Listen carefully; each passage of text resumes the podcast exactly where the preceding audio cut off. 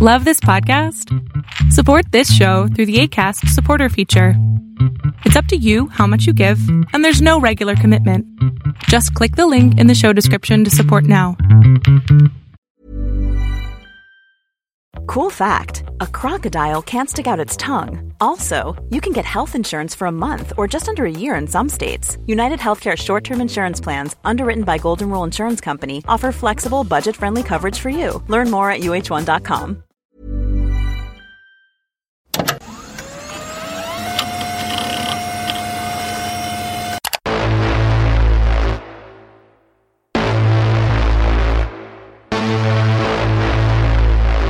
People live in a world of their own making. Frankly, that seems to be the problem. Welcome to Angry Planet.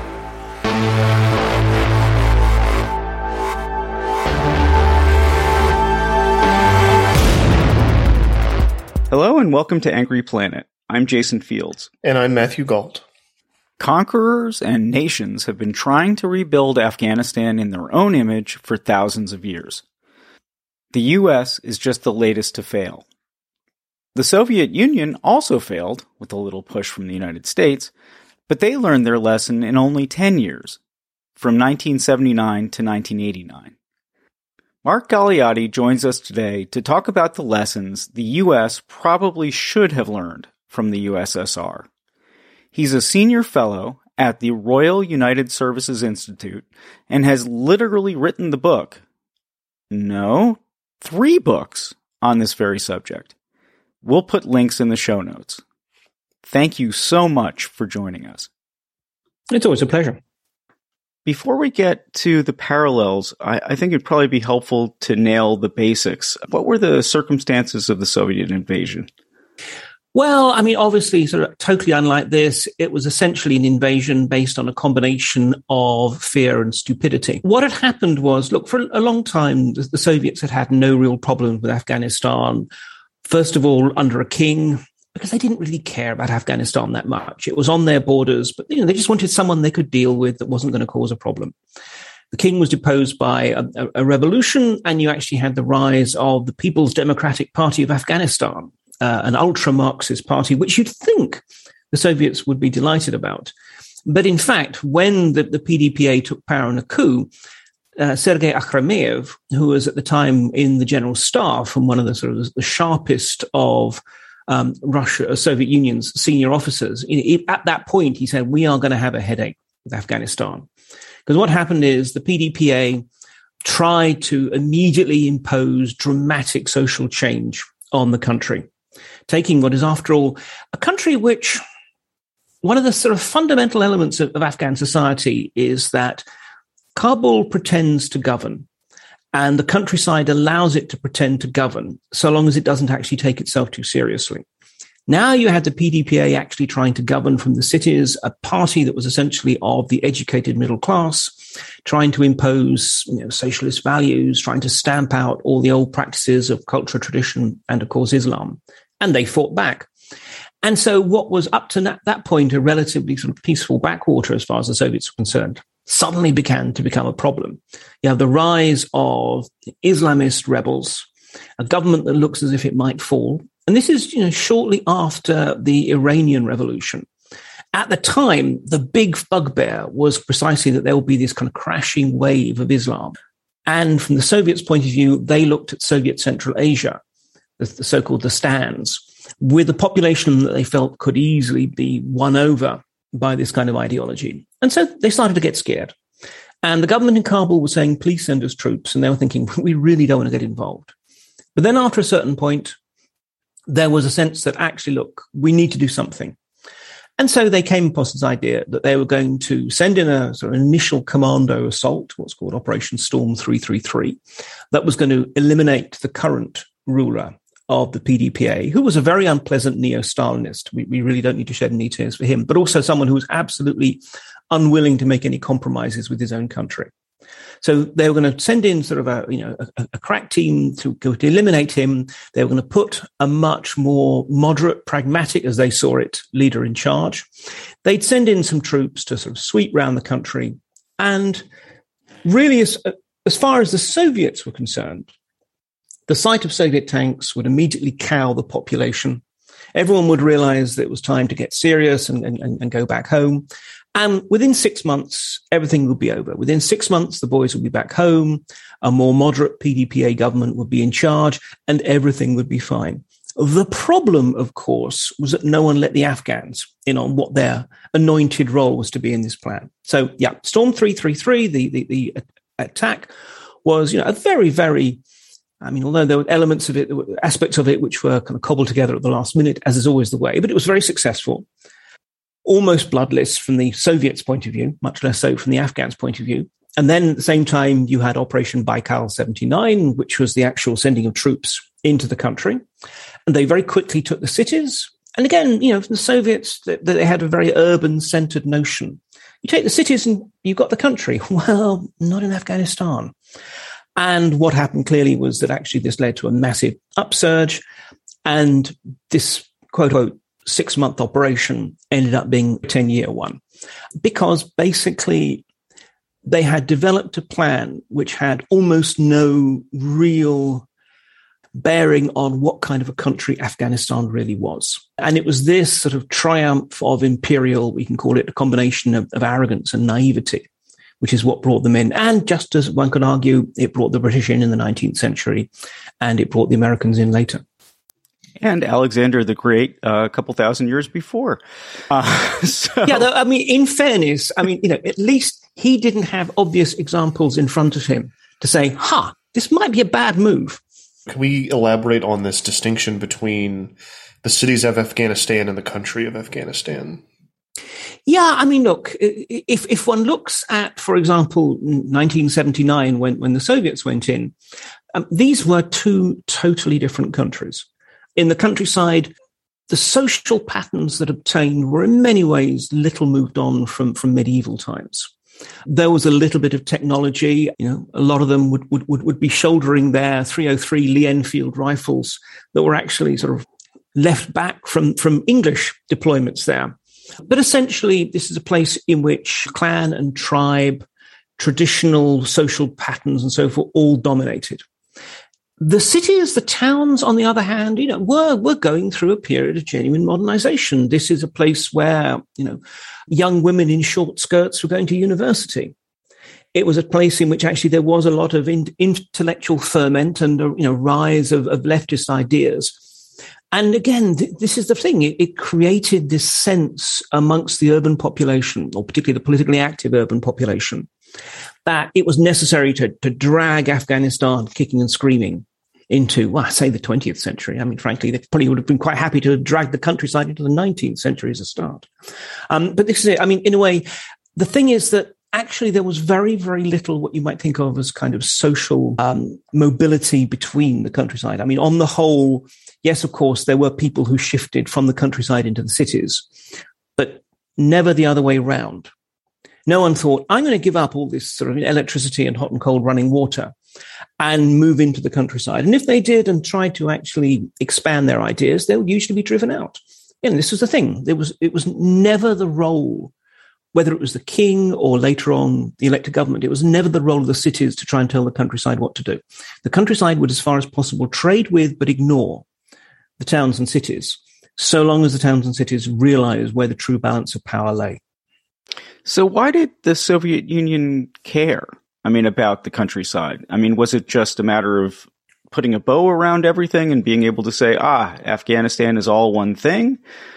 Or it just seems a little, well, I mean, well, I mean, they didn't get it. If one takes a look at how the Taliban have swept through the country, I mean, one, if you control the countryside, you will take the towns. Sometimes it'll be quick, sometimes it'll be slow, but you know, the countryside is where the food is. The countryside is where the roads are. Countryside are where the people are, to be perfectly honest. You know, in, in, in, in due course, you, you, you have to basically have the country, or at least the majority of the country, in order to be able to bring stability. Because I mean, what, what was happening was precisely that you had a combination of rising rural unrest that was beginning to move beyond, you know, it starts with lynching the local tax collector or the person who comes in and says that no, actually he's the you know, anointed official in charge rather than the local mullah. but then what happens is that kind of resistance then in due course bands together and you start to get groups of quote unquote bandits, which we would call revolutionaries or, or insurgents, and, and movements begin to form in the countryside. And so if you can't control the countryside, then actually what you will have is armies being formed there. And that's the crucial thing because these people can then, I mean, they know where the cities are. They can always come in. There's, there's going to be the, the people bringing in the food or, or whatever else who will come in and increasingly, we saw this in 1979, begin to launch terrorist attacks against the, the, the power structures in, in the cities.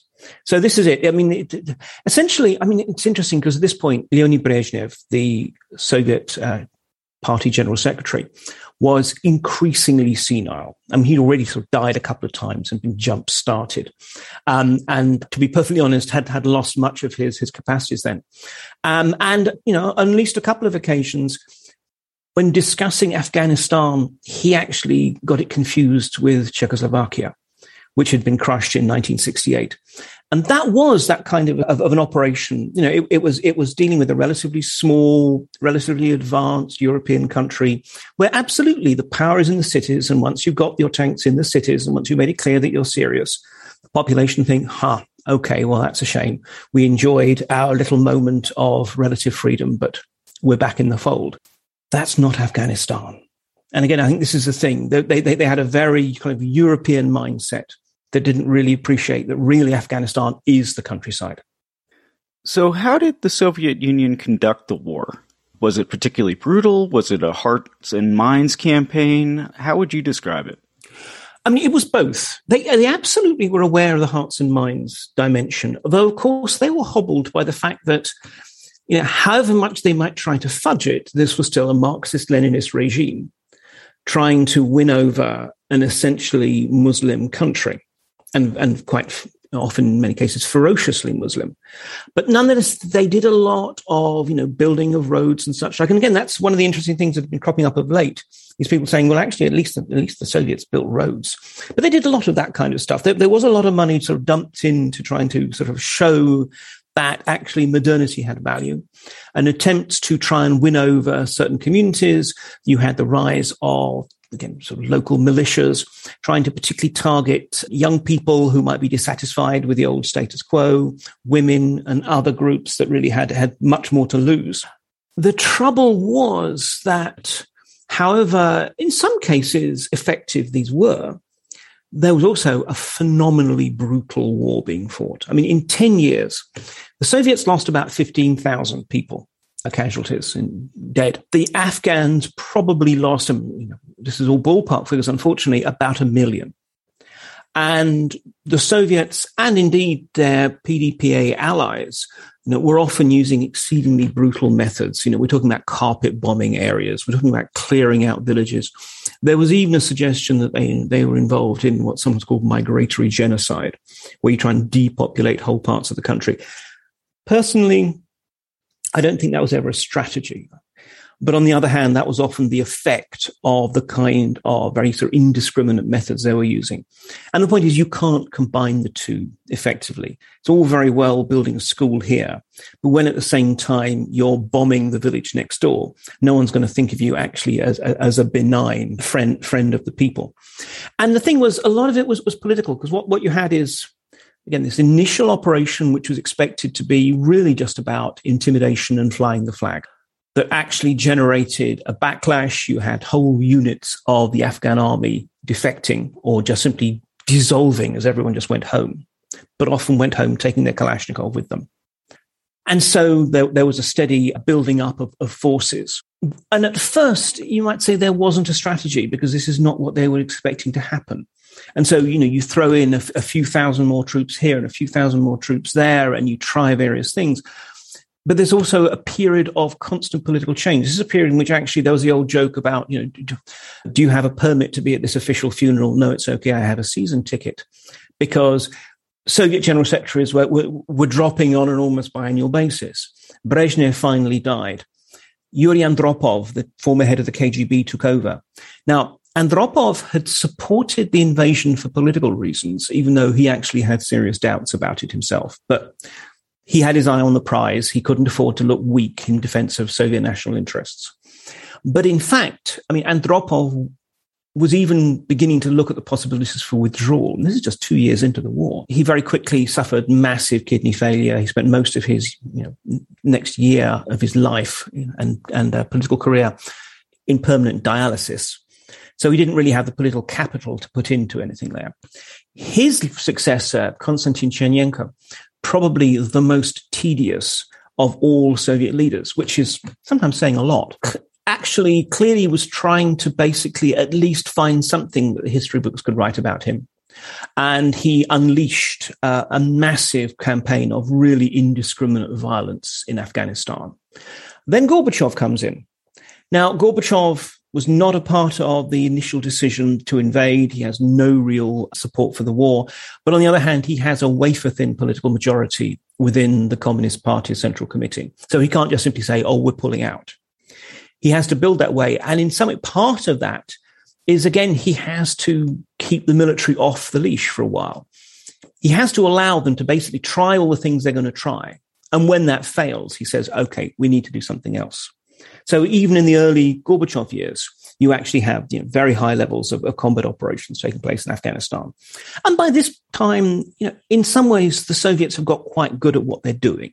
They understand how to launch major combined arms operations particularly the Panjshir Valley, which is arguably the most important of all the various combat theaters. You know, periodically, the Soviets will be able to roll in and take it back from the exceedingly effective Mujahideen rebel group that controls it under Ahmad Shah Massoud. But the point is, you can't have a military solution to an insurgency. At some point, the Soviets will have to pull their troops back, and at which point the Mujahideen retake the valley. In many ways, the Panjshir was, was a metaphor for the war as a whole you know, the Soviets learned all kinds of tactical and operational lessons, but they never acquired a strategy which was going to allow them to. For me, it, I mean, obviously there are parallels here between what the United States has tried and what the Soviet Union tried. I do find it interesting that the Soviets also took a two prong approach. In other words, uh, building the roads. Did they do that in the Panjshir as well? I mean, did they try to I'm going to put this in quotes, improve life uh, for people there when they took it over, or was it again just military? Well, they never really had a chance to, because what would happen is again they, they, would roll in with their offensives when the main combat forces were withdrawn, as they had to, because you can't keep them sort of there and at, at full fighting tempo. What they tended to do was originally they would leave behind garrisons of Afghan troops, and that very clearly proved to be a non-starter. And so they started stiffening them with Soviet forces, particularly paratroopers, who had much more initiative, much more capacity to really sort of go and take, take the battles out. But the point is, that they never really had the time to actually sort of move beyond the immediate post combat phase. And, and after a certain point, to be perfectly honest, I suspect, again, I don't think any Soviet commander would ever admit this, but I suspect they pretty much gave up. I mean, all they really wanted to do was neutralize the Panjshir. The thought of winning it over was pretty much a non-starter.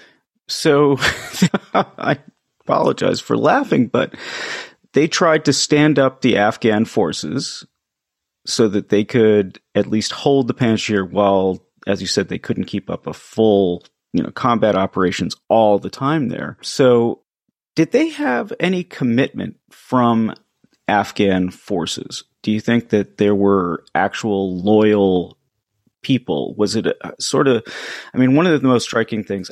Loyal to what, though?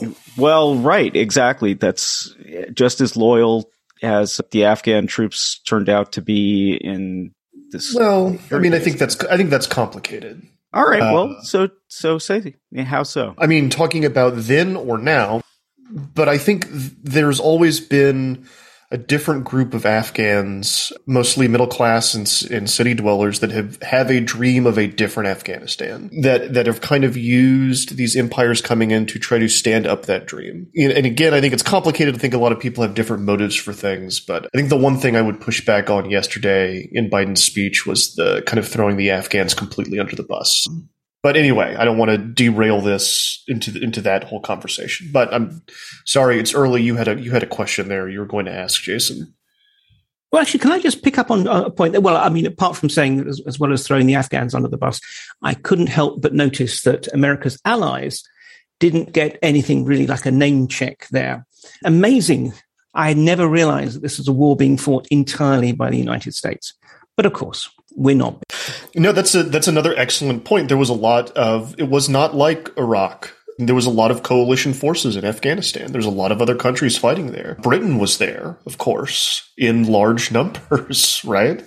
I guess actually the British were also very much involved in Basra in Iraq and major operations there as well, much to Tony Blair's regret? political consternation. Consternation, yes, I there think rather than regret. I don't think he I don't think he regrets it. Right. Yeah, exactly. So, were the people fighting against the Soviets essentially the same people who are were fighting against the United States. I mean, whether they had the name the Taliban, whether they were organized in Pakistan, but I mean, were they people with the same aims? I mean, I think an extent is true. I mean, look, let me go back at first to your, your comment about the people who are actually fighting with the Soviets. A lot of them were conscripts, but I mean, the Soviets themselves would freely admit that the trouble is that you you recruit a certain number of, you know, a certain number of thousand. And within a couple of months, a huge proportion of those will have already just gone AWOL. If you want to look at the ones who really actually did make a difference, and there were, absolutely, there were Afghan units that demonstrated that they could fight bravely and effectively. They tended to be often drawn precisely from the cities. And that's why you often we see an arm of service thing. I mean, for example, the Air Force, much more of a technical arm of service, much more recruited from educated urbanites, the middle class and such like. Within the military, you had, for example, the commando units, which you know had their own their own distinctive uniforms and esprit de corps and such like. And again, this is this is sort of the, the, a classic pattern that we've seen. And actually, the you know, commando units were often very effective. And and Shahnawaz Tanai, who was the Afghan commander of them, in due course would the Soviets would actually allow him to command set piece combined arms operations. So not only actually had an Afghan was giving the orders, including to, to, Soviet units, which which says something about the, the faith they had in his loyalty, but also in his, his professionalism. And there are there are other units. I mean, in some cases, it was motivated by by political support. You know, th- there was because this was an ideological struggle. You know, th- there were people who were genuinely supporters of, of the PDPA and this vision of of recreating Afghanistan along Marxist-Leninist lines. And and so you know that that that was one of the factors. You had people who were motivated just simply out of horror and disapproval of the rebel.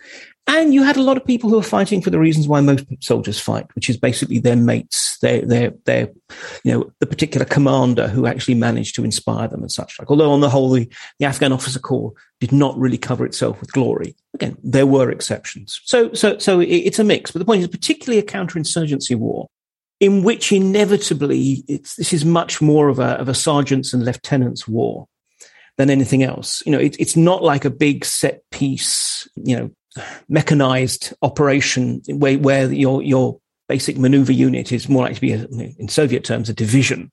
No, this is one where you had to rely a lot more on smaller units, small garrisons stuck out in the middle of nowhere and so forth.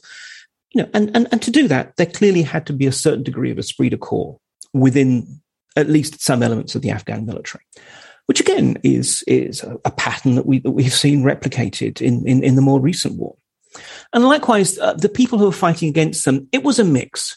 I think that to a large extent, it was driven, at least at first, simply by a, a pushback, a sense of precisely, you know, we have our ways, we have our culture, and it is not appropriate for anyone else to tell us how to how to, run our affairs. And there is a very very strong strong streak of frankly bloody mindedness within Afghan culture.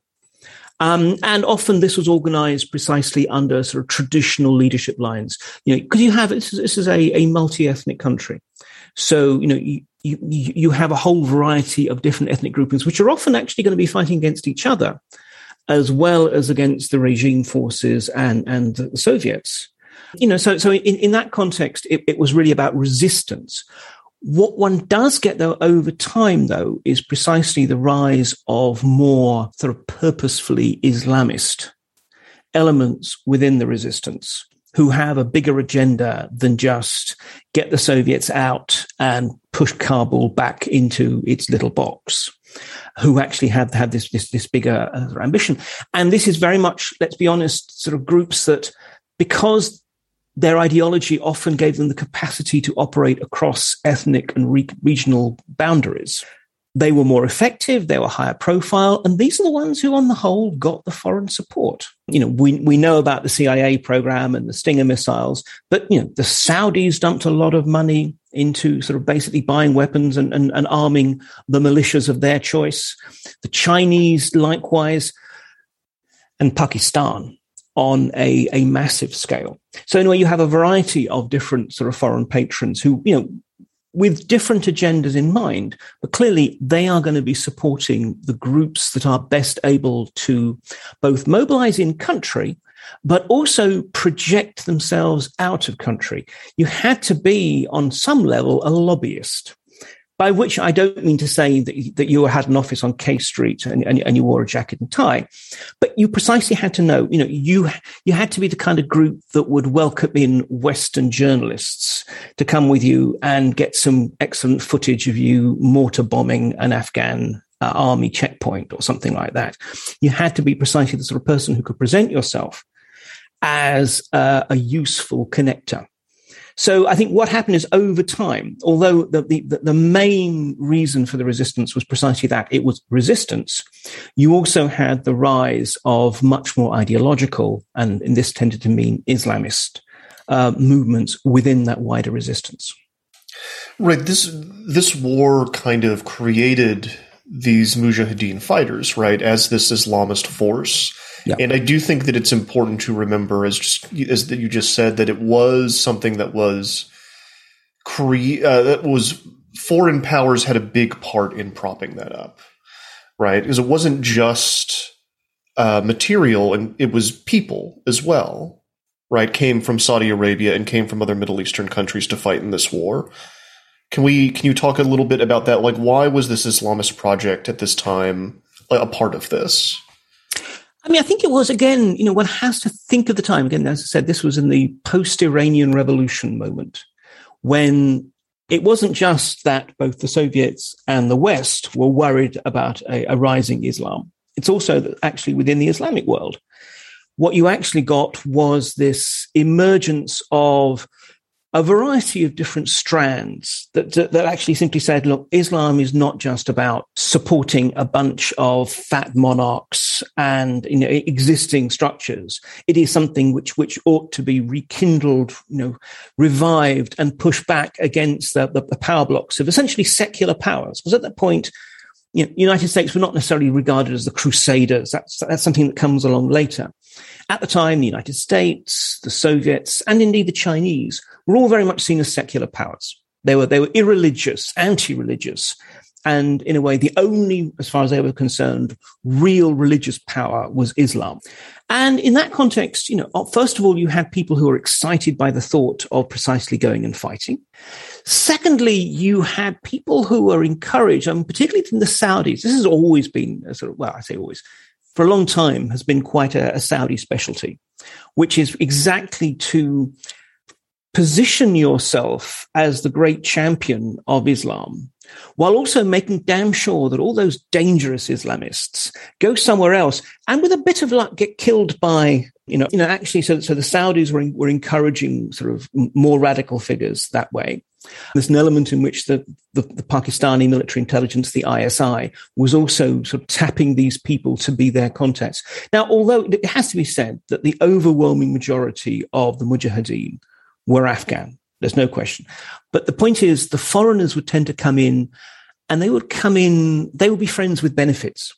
They would be coming in precisely. They were also the people who could get you access to the Chinese mortars, the Egyptian made Kalashnikovs, and in due course, the blowpipe and Stinger missiles and, and whatever else. They, they, tended to be also the ones who were the conduits. Uh, or at least had the contacts with the people who were the conduits. So I think this is why they had a disproportionate impact. Did it make all the difference that there was outside support, or would the Mujahideen actually have succeeded without it? I suspect they would have succeeded without it. The real outside support that matters, I think, is more in the sort of middle stages. You know, again, everyone fixates on the Stinger. And in part, quite frankly, I think that's an excellent bit of marketing by the people who make Stinger missiles. Because in fact, it didn't have a massive impact on Soviet military operations. At the time when, when, when the Stinger missiles were coming in, already the Soviets were moving towards uh, casualty reduction as one of their priorities. So they were already very much cutting down the tempo of their military operations. So there were just damn sight fewer helicopters in the sky for a start. And yes, the Stingers meant that they had to operate differently. But actually, the Soviets, again, they were very good at responding to what we might think of as straightforward military challenges. I mean, what they did is they would launch Spetsnaz special forces operations precisely to go and hunt the caravans which would bring in the stingers and grab the stingers. And that's why actually the Soviets ended up with a fair stock of them. They would devise new tactics to allow, admittedly less accurate, but nonetheless to allow their helicopters and uh, close air support to operate without being too vulnerable to the stinger and so forth. So yes, it has some impact. The real, I think, game changer if, if there was one, was actually in the earlier stages when the Mujahideen had lots and lots of small arms. But what they lacked were the kind of man portable anti tank weapons and mortars crude, simple things, you know, RPGs, recoilless rifles. And a lot of those came in, a lot of those being Chinese knockoffs of uh, Soviet kit. But in, a lot of that was provided, and that really did make a difference because it allowed them to basically, in the, the rough terrain of Afghanistan, take on the armor that the Soviets still so heavily depended upon, particularly at that point in the war. They really liked to be sort of behind behind something solid and metal. And, and that's what really allowed them to, to, to shift to a much more offensive and ambush oriented style of warfare. So look, could they have done so regardless? Probably because they were also in a position to buy or steal a lot of stuff from Afghan troops or indeed from Soviet troops, who after all, this was the time when Unfortunately, the Soviet Union got to meet the opium poppy and it, you know, it led to a lasting problem. And still to this day, Russia has one of the highest heroin addiction rates in the world. So, you know, there, there was a lot of opportunity for black marketeering. But nonetheless, I said, I think, you know, it's, it's, it's, it's that kind of unglamorous military support that I think made the, the most of a difference. Hey, it's Ryan Reynolds, and I'm here with Keith, co star of my upcoming film, If, only in theaters, May 17th. Do you want to tell people the big news? All right, I'll do it. Sign up now and you'll get unlimited for $15 a month in six months of Paramount Plus Essential Plan on us. Mintmobile.com slash switch. Upfront payment of $45 equivalent to $15 per month. Unlimited over 40 gigabytes per month. Face lower speeds. Videos at 480p. Active Mint customers by 531.24 get six months of Paramount Plus Essential Plan. Auto renews after six months. Offer ends May 31st, 2024. Separate Paramount Plus registration required. Terms and conditions apply if rated PG. Cool fact, a crocodile can't stick out its tongue. Also, you can get health insurance for a month or just under a year in some states. United Healthcare short term insurance plans, underwritten by Golden Rule Insurance Company, offer flexible, budget friendly coverage for you. Learn more at uhone.com. Can we talk for a minute about the Soviet home front? We have talked about uh, in this country how there hasn't been much popular support for the war in Afghanistan for quite some time. But it was actually a real factor in the Soviet Union, too, even though in the United States we skip over that, don't we? I would say, just real quick, sorry, to defend America, I would say it's not so much a lack of popular support, it's that a complete negligence and ignorance on the part of the American people. I would bet that there were a lot of people that were were, were shocked to learn that we were still in the last few days. Anyway, that's no, I think that's fair. That's fair. I, I just want to throw that out there before we get back to it. Sorry. Well, if many Americans were shocked to learn that uh, America was still in Afghanistan, I mean, a lot of Soviet citizens were shocked to discover that they were in Afghanistan in the first place. It's got to bear in mind, and look, I mean, this is, this is a topic I haven't done my PhD explicitly on the impact of the Afghan war on the Soviet Union. I could clearly talk for the next three hours, but I, I suspect your, your listeners would rather I don't. But I mean, one of the interesting things was precisely the extent to which the, the, the Soviet leadership not only did it never expect that it was going to have to, shall I say, get the population on side, remember, because this was going to be a surgical little six month operation.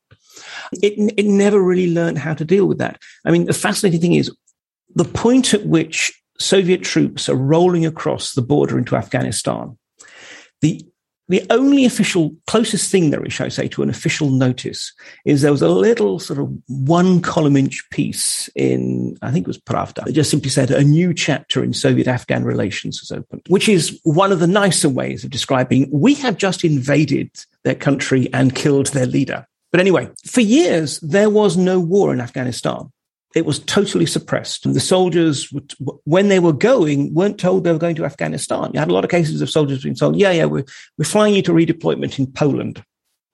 And suddenly you, you, you, you unload at, at Kabul airport. And over time, you know, Yuri Andropov, mentioned the, the, the, the, next Soviet leader. I mean, he realized that you couldn't, especially as boys were coming home traumatized or in many cases, you know, injured, or in some cases not coming home at all. You couldn't totally hold the line. So instead, we started to get sifting into the media accounts whereby there are, there are some Soviet soldiers in the country of our great ally, the, you know, the, the, Democratic Republic of Afghanistan, and they are conducting military exercises with Afghan forces when sometimes they are attacked by bandits, to whom, of course, they deliver a convincing armed rebuff. So it was a way of just trying to kind of ease the way into saying, yeah, okay, yeah, there is a bit of shooting going on, but there's no war.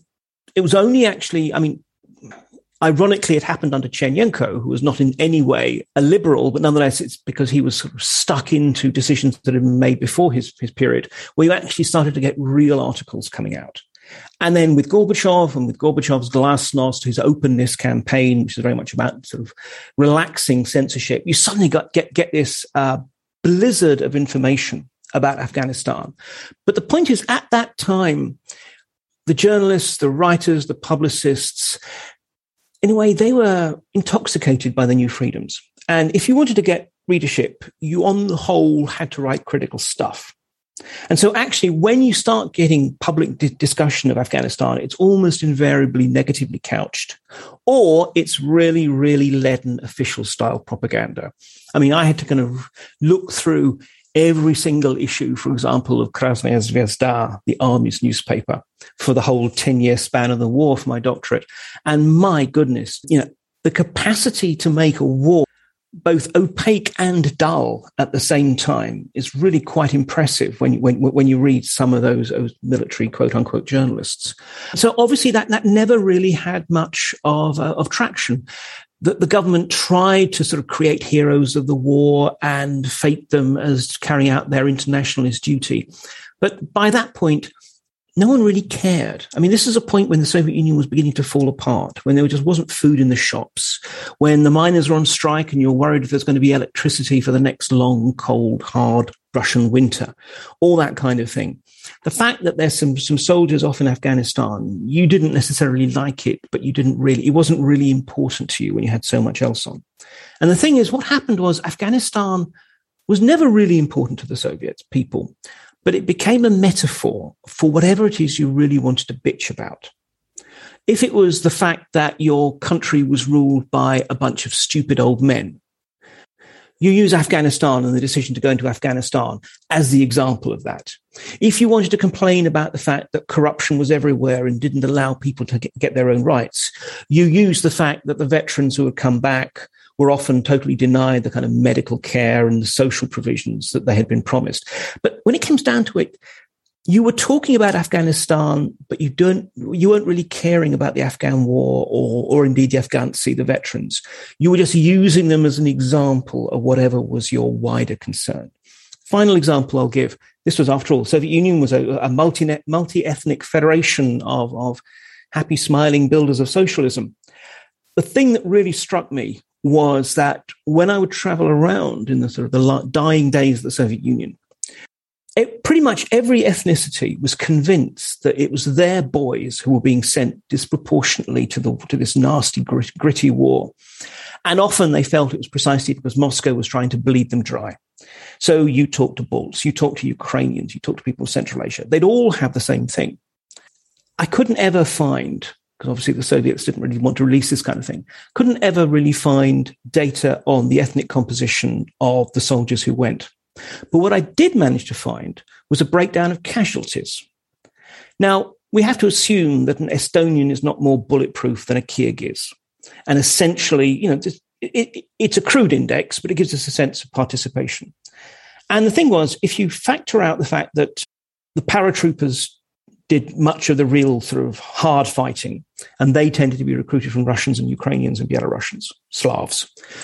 Factor that out, and basically the casualty rate maps very, very closely over to the ethnic distribution of the Soviet population. In fact, there's no evidence to suggest that there was any kind of, of sort of discrimination as to who got sent to the war.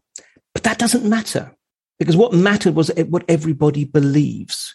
And again, everybody believed. Again, they used Afghanistan as an example for why they were being hard done by within the context of the Soviet Union.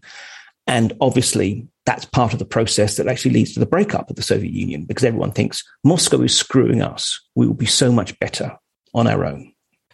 Do you think that do you think that Afghanistan accelerated the collapse of the Soviet Union? Again, this is you know when when you, when you do your PhD, you want to be able to prove that this is a really really important thing, and and it was you know with with, with the greatest of pain that I have to confess, I don't think it really was a particularly important factor. You know, it was actually really sustainable. And again, this this links into the kind of debates about the US commitment to Afghanistan these days. You know, take the, the total casualty rate, 15,000. I mean, obviously that's 15,000 tra- tragedies. But I mean, more than that died in road accidents in the average year in the Soviet Union. The costs were, you know, irksome, particularly at a time when your economy is in crisis, but again, relatively bearable. You know, a million Soviet, not just soldiers, but also civilian advisors and so forth, cycled through Afghanistan in the course of that 10 year war. This is a population of 280 million. You know, so actually, this, this, this was a war they could have continued. And they didn't, in part because there was a sense of, look, we're not going to win. When, when the general staff were told, okay, what would it take for you to win? I mean, I'm slightly sort of short, you know, sort of caricaturing the discussion, but the first question they asked was, can we use nukes? Knowing full well that they wouldn't be able to. But in part, that was a way of trying to kind of bring home to the civilian leadership that this was a major thing. And then they said, well, look, you know, if you really want us to, to, to, to be able to win this quickly, to need a million troops in which again was totally un- unsupportable. So winning, I mean, sustaining the current level of operation was, was entirely possible. Winning was inconceivable in military, political, and economic terms. So, I mean, A, it was a, it was a case of just biting the bullet. But B, look, it was a very different political situation. Gorbachev was trying desperately to improve relations with the West. He needed Western technology. He needed Western investment. And he knew this was a way of killing two birds with one stone or Kalashnikov bullet that on the one hand, he could relieve a pressure, you know, a, a, mild pressure, but a pressure nonetheless on the system. And on the other hand, he could do something that the West would regard as a major step forward in international relations. So, but that's, that's why he withdrew. It's not because he had to. You know, if, if for political reasons it would have been necessary for Soviet troops to stay there, they would have stayed there as long as there was a Soviet Union, probably. So, how does this end for the Soviet Union? What is that like? Once they decided that, that they were going to pull out, I mean, essentially you had uh, really sort of a, a two year process in which there is an element of stage withdrawal, but there is also, you know, a very strong commitment to building up the forces of the Afghan regime so that it would be in a position to, to, to withstand what was to follow. And, and part of that was making it clear what was going to happen. Because, you know, Kabul did not want the Soviets to. The Soviets, by this point, had imposed a new leader, Dr. Najibullah of the Khad and the Wad, the, the Afghan secret police. And, you know, when I tell you that he was a medical doctor who worked within the secret police, you'll begin to get some kind of sense of what sort of a chap he was. But on the other hand, he was very, very smart. And he understood the importance of precisely building alliances.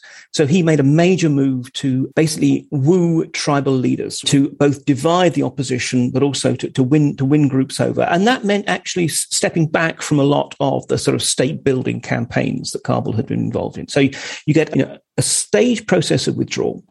You get substantial Soviet commitment to standing up the DRA forces while making it clear that they would be standing up. So in a way, it's a question of this is why it's in your incentive, you know, your, your interests to, to, to be ready because it's going to happen. Support for a much more sophisticated and much more inclusive political campaign to try and build support elements and, and break up the unity of the rebels. And find, where necessary, some major and massive military offensives both to kind of clear the route and also to essentially give the DRA regime, the, the, Democratic Republic of Afghanistan regime, a bit of a breathing space. So, for example, I mean, the Panjshir Valley gets absolutely hammered by, you know, a very sort of major offensive. They have other ones along the route of the withdrawal and so forth. So it's actually, again, you see, this is it. The, the Soviets were very good at planning things. They were very bad at responding to things that didn't go, go by plan. But when they had a plan, they, they, they, they sorted it out and they handled it. At the same time, there was a major commitment to the international side of things to try and get the other countries which had been involved willing to basically agree that if the Soviet Union was going to pull out, they too would stop arming and supporting various factions. And look, it worked. I mean, this is the, this is the irony. The, the Democratic Republic of Afghanistan outlived the Soviet Union. And the reason why it fell, I mean, there were internal tensions, but above all, it's because Boris Yeltsin, the new leader of post Soviet Russia, decided he was just going to cut off all remaining support that was being provided, which essentially overnight, for a start, grounded the Afghan Air Force. And anyway, at that point, again, the, the, the magic momentum swang against Kabul. But up to that point, you know, Kabul had looked relatively, I mean, I'm not saying pleasantly, but relatively well managed, relatively stable. And the opposition had resorted to the, the, kind of classic Afghan pastimes, which is of fighting amongst each other, rather than being unified. Again, this is the thing. When, when the Soviets went, that single unifying force, the, the godless foreigners, was, you know, was no longer able to cohere what were often very, very com- harshly competitive rebel movements. So, what is your reaction over the past few days, Mark, watching the news coverage of America leaving? And do you see what are the do you make any parallel connections there at all? I mean, I think for me, what's interesting is that the American and Allied forces fought the war better and ended the war vastly more badly. And again, I think, and in part, this, this is about geography. It's quite interesting when, when one looks at current Russian discussion of what's going on. I mean, obviously, there is an element of Schadenfreude. There is an element of, ha, you thought you could succeed where we failed. Welcome to the real world. But there's also actually a much, much greater degree of trepidation. Because the thing is, although the Soviet Union is gone, and although the Russian Federation no longer actually has a, a direct border with Afghanistan. Afghanistan is in Russia's strategic neighborhood. And what they're concerned about is you know, the classic three Afghan exports of instability, drugs, and terrorism sloshing into Central Asia and Russia being forced to have to do something about it. So, I mean, I think you know the, the issue is more that from, I mean, although obviously there's concerns about you know terrorism and such like, really Europe and America can pull out of Afghanistan and watch Afghanistan collapse as it has and just think, isn't that sad? And it's a series of distressing news items on the television, which in a day or a week or a month will be supplanted in the news cycle by something else. And it's just another example of how, gosh, the world out there is, is, is an awful place. You know, the Soviets and the Russians now obviously they have to think of it in different terms because they have to live with, with, with, the outcome. And I think that's, that's the, the big difference. The Soviets put a lot of effort into thinking we need to have something sustainable, something stable in place. And, you know, they, they, they were willing to alter their timeline. They didn't get totally caught up on dates. You know, if, if, if things looked as if it was getting worse, then they were willing to, to surge forces back in or slow things down or indeed to go back on agreements made. You know, they were interested in the outcome rather than the sort of minutiae of the, the timeline and the process that had been drawn out in advance. That clearly wasn't the case here. Um, and I, I, think that this is a, a pretty uh, perfect case study of how you don't end a war. If you care about what's happening the area you're leaving. And I think, again, the corollary of that is it's clear that I wouldn't say nobody cares about Afghanistan, but Afghanistan's tragedy has always been that the people who really make the decisions don't have to live there or anywhere close by. So, Mark, can you tell us a little bit about these books you have coming out and also, you know, what you see as the relevance for the current situation. Sure. Well, I mean, I've got three books, two, two already out, one coming out very shortly on Afghanistan. I mean, there's, there's the, the book of the PhD, Afghanistan, the Soviet Union's last war, came out in 1995. Still, I think it actually holds up quite well. I'd love to go back to it actually and, and rewrite it, but too many projects, too little time. It is, of course, an academic book and therefore obscenely expensive. But nonetheless, I mean, what it does is it runs through all the different ways that Afghanistan influenced the Soviet Union, everything from how it changed military strategy to what it meant for the, the rise of protest movements and civil society and, and so forth. Now, obviously, that's very much a case study of what happens in an authoritarian regime. So I don't expect any of this to really sort of be playing out in, in, in the West after after what goes on. The two books that of this year, both of them with Osprey publications, and therefore they're they're sort of written much more for a, a general readership. One of them is called Storm 333, which is very much uh, a minute by minute playthrough of the commando operation that was launched to topple the Afghan dictator, seize the presidential palace, and prepare the ground for the invasion. And I mean, I think it's, it's, it's interesting well, obviously, because I think all, all my books are interesting, but I think in relevance, shall we say, precisely in that it, shows actually that within the context of an industrial war, I mean, there is still, you know, a lot of scope for special forces when you're dealing with essentially structured hierarchical organizations, exactly the kind of organization that the, the Mujahideen and indeed the Taliban are not.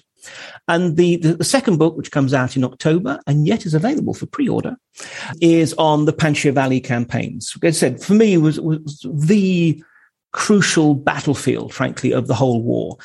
And I think what really that comes out from that is uh, the way that the Soviets acted as a learning institution. That despite all the constraints, despite the fact that they're in a war, which uh, I think it's fair to call unwinnable, you know, nonetheless, they did their best to adapt. And it's worth noting this because we have a tendency often to fete ourselves for our wonderful capacity to come up with new ideas and develop new technologies.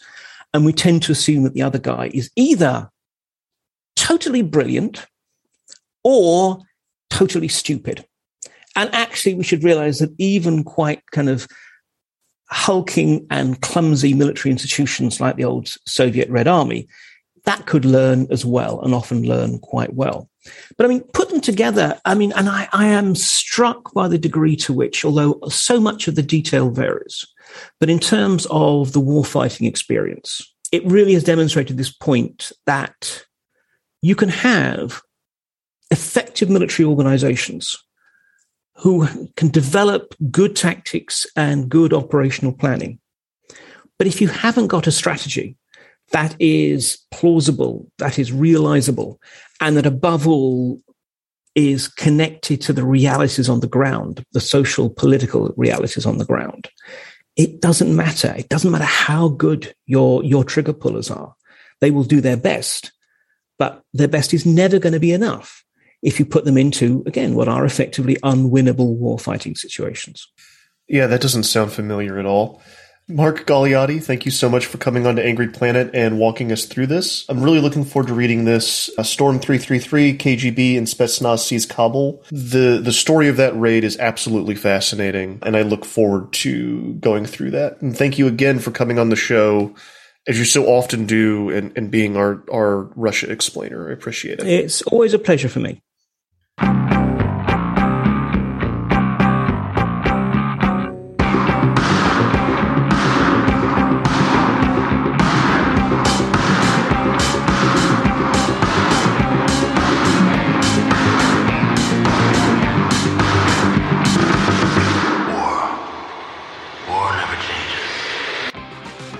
That's all for this week, Angry Planet listeners. Angry Planet is me, Matthew Gault, Jason Fields, and Kevin Knodell. It's created by myself and Jason Fields. If you like the show, we have a Substack, and if you're listening on the Substack now, you are listening commercial free. For just $9 a month, you get commercial free episodes as well as access to two bonus episodes every month. The next bonus episode will be rolling out in a few days. It's another conversation about Tigray. Uh, it was going to be on the main feed, but uh, Afghanistan happened. Um, we're all back from vacation. We're working very hard. We've got some great stuff coming up, we're happy that you're tuning in. Thank you for bearing with us. Again, go to angryplanet.substack.com or angryplanetpod to subscribe for just $9 a month.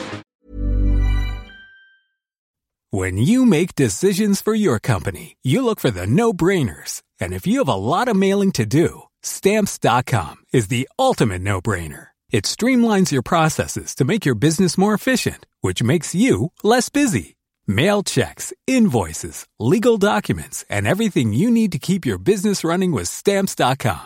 Seamlessly connect with every major marketplace and shopping cart. Schedule package pickups and see your cheapest and fastest shipping options from different carriers with rates up to 89% off USPS and UPS rates. And with the stamps.com mobile app, you can take care of mailing and shipping wherever you are. Make the same no-brainer decision as over 1 million other businesses with stamps.com. Sign up with code program for a 4-week trial plus free postage and a free digital scale. No long-term commitments or contracts. That's stamps.com. Code program.